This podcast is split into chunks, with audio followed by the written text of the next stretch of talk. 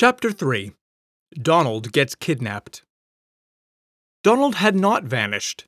Instead, he had simply walked out onto the street and locked himself in the nearest public toilet. These gravity induced panic attacks were awful. Entirely how life had survived on this planet, given the level 4 gravity pressure, he'd never know. After several minutes, he ventured out from his hidey hole and onto the small green outside. Still feeling anxious, he looked around him, did three roly polies, and instantly felt better. He hadn't intended to dash off so quickly, so no wonder the poor girl was somewhat baffled. He was just as clueless about his reasons for being here. It wasn't so much that he disliked being on Earth. Despite the air pressure problems, pollution, rampant violence, and the obsession with the temperature, it was an immensely beautiful place. He longed, however, to explain to someone, anyone at all, that it was all a bit alien to him. This was no place to waste time preying on his thoughts. Donald jolted into action and walked towards what felt like the way back to the tube station. As he approached the heath, he paused and looked up. He was reminded of how remote this place was, with only the moon for company. The moon had bewildered Donald when he first arrived, as he'd never seen anything quite like it. He didn't like the way it just loitered there in the sky at night. He felt like it was watching him. No, he didn't like it one bit. Stupid moon. People of the Earth seemed to feel very passionately about the great lump of shining rock in the sky. Poems, films, and love songs were dedicated to it. Donald was amused to discover vast amounts of resources were dedicated to some great race to get to it. The objective, as far as Donald could gather, was merely to stand on it, take a few pictures, and come back. It was difficult to believe, even if you knew otherwise, that the blanket of stars above the moon held billions of other worlds, races, and faces. He reminded himself how lucky he was to have seen this perspective of the universe. Merely looking up at the stars caused his heart to swell in his chest, and he rejoiced inwardly as pure calm reigned supreme in his body. Suddenly, a dog barked and scared the crap out of him. Damn this place, he thought. As he lolloped on, his great, long, spindly legs stretching ahead of his body, he resolved to go back and see Polly tomorrow and talk to her properly about why he was here. Perhaps this might be a good time to pause our story, grab a cup of tea, and settle down as we get to know Donald a little more through the medium of the Mentor Tome. What better place to start than with the most useless piece of information his age? Donald was 84 in Overthere Revolutions, 42 in Earth years. To confuse matters further, his appearance was that of a young man in his late 30s. For those of you not previously acquainted with the Mentor Tome, it is a sort of ovarian guide to becoming an envoy on Earth. Mentor Tome, Earth Edition, Requirement 1. All envoy applicants must be over the age of 50 revolutions. Approximately two revolutions per one Earth year. Earth years measured as per the Gregorian calendar. Mentor Tome, Earth Edition, Requirement 2. All envoy applicants must appear more youthful than they are. Post the Great Cosmic Revolt, these age and youth requirements had, over time, lost some of their original importance. They were now seen as ageist. Mentor Tome Earth Edition Requirement 3 Not everything in the Mentor Tome should be taken literally. Try to have a sense of proportion and context when reading the Mentor Tome. In case this is unclear, the applicant is urged to consider this. If a unicorn is a figment of the imagination, yet only distinguishable from a horse by its horn, then how can we spot them?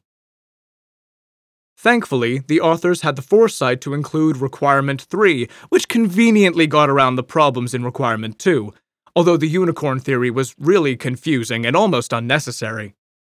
Requirement 1, however, was vital. The Mentor Tome states it is crucial to be at least 50 revolutions.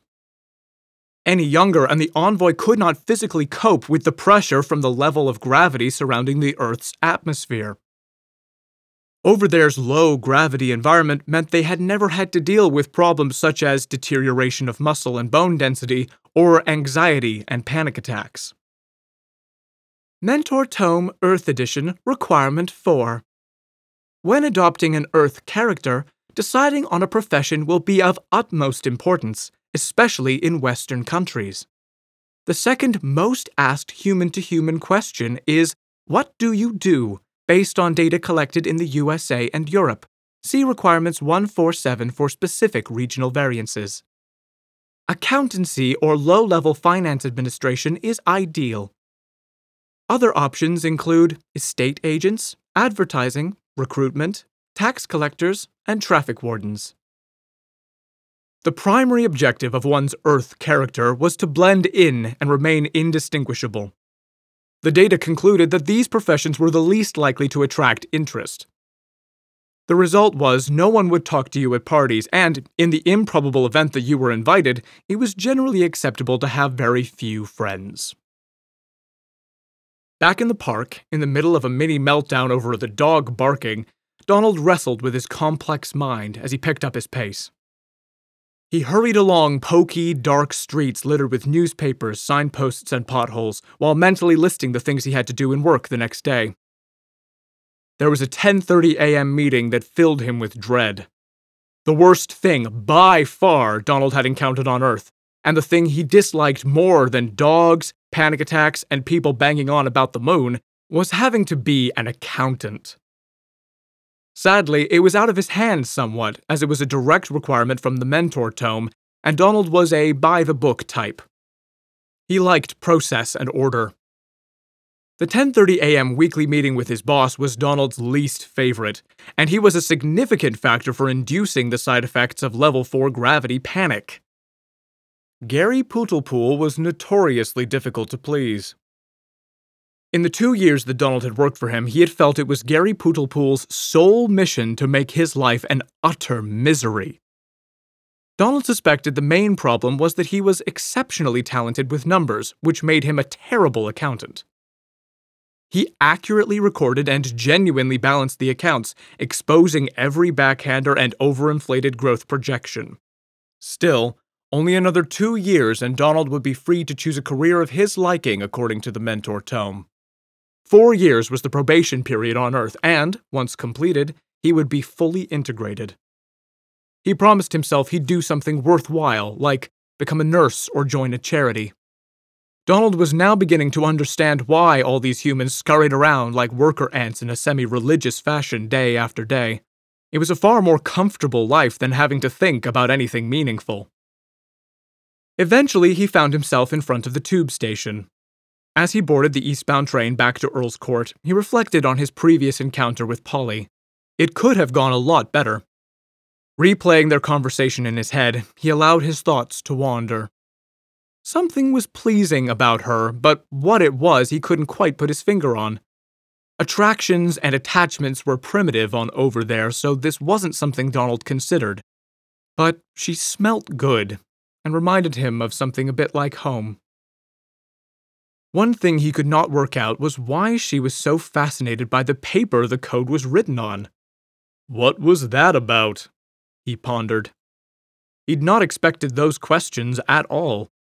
Still, he was pleased she hadn't asked who he was or where Bert was. He wasn't confident with his previously rehearsed answers and was glad he didn't have to use them. A stream of conscious worry rattled through his head. He resolved to go and see her straight after work tomorrow and try to be of more help. Perhaps she could even be his friend. He missed having friends. He'd only known two friends during his Earth life, and he hadn't seen either of them for quite some time. Donald, wrapped up in his thoughts, failed to recognize the pattern of activity around him and paid no attention to the well dressed woman sat opposite him in the carriage. All the connected signs were there, but he'd overlooked them. Had he paid more attention to the woman sat opposite him and the strategically placed suits positioned by the carriage doors, then perhaps he would have changed lines before Earl's Court.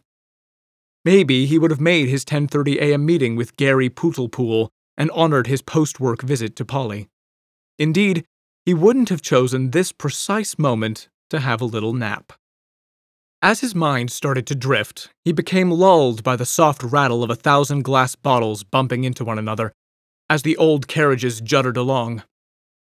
His thoughts toppled over one another and started to expand out of shape. Quietly, and without knowing it, he had slipped into another world. The slow shudder of the train increased into a gallop of what could only be described as stampeding horse elephants.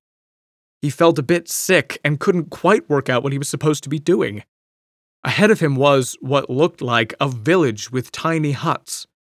There was no way of stopping the stampede, so he just held on to what he thought was the reins, dug in his heels, and prepared to trample all over the little village huts. As he got closer and closer, he was suddenly wrenched back into reality and jolted awake. His eyes seemed to be covered. He was no longer on the tube train, but outside somewhere, with his cuffed hands behind his back. He felt two people on either side dragging him along. He was violently sick as a mixture of dizziness and fear collided together. No one around him said anything. They just kept pulling him towards an unknown space. He became aware of more people around him, not only two at the side. In the distance, he could hear the screeching sound of trains and the pulse of traffic. He couldn't have been asleep for long, but his nose felt sore. He sniffed a couple of times and detected an unidentified chemical smell. Donald's instinct told him not to ask any questions. His best bet was to pretend he'd blacked out. He let his body go limp again and felt the hands either side grip tighter to hoist him along. Donald didn't need to ask questions anyway, as questions were pointless. This ambush was inevitable, and he'd trained for it. What he needed was time to prepare himself. He needed to be mindful and watchful. Fortunately, Donald understood that time was relative to the individual. He carefully moved his mind into kidnap mode. It was all part of his envoy training, and he knew it well. The reality was far more terrifying than the theory. He recalled the mentor tome, skipping directly to the relevant part.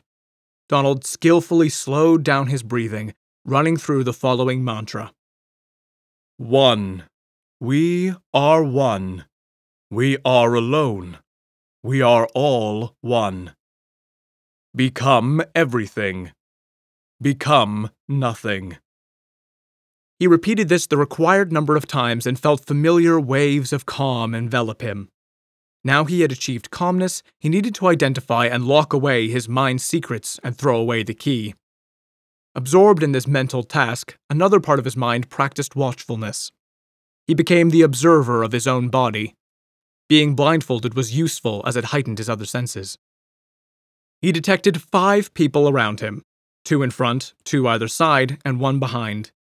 It must be dark, as every couple of steps, one of the two men either side of him would stumble as if they couldn't quite see where they were going. The ones holding him were male, perhaps late 20s or early 30s. The slightly stubbly hair on the backs of their hands against his, firm skin, and the faint whiff of body odor gave him the confirmation he needed.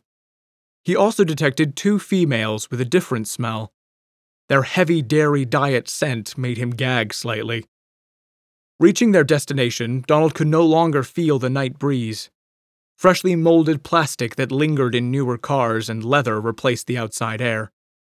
Having run through the required protocol with all his secrets safely locked away, he now focused on his final step. With all the strength he could muster to blot out his surroundings, he slipped into a dream filled sleep. His captors would meet him soon enough.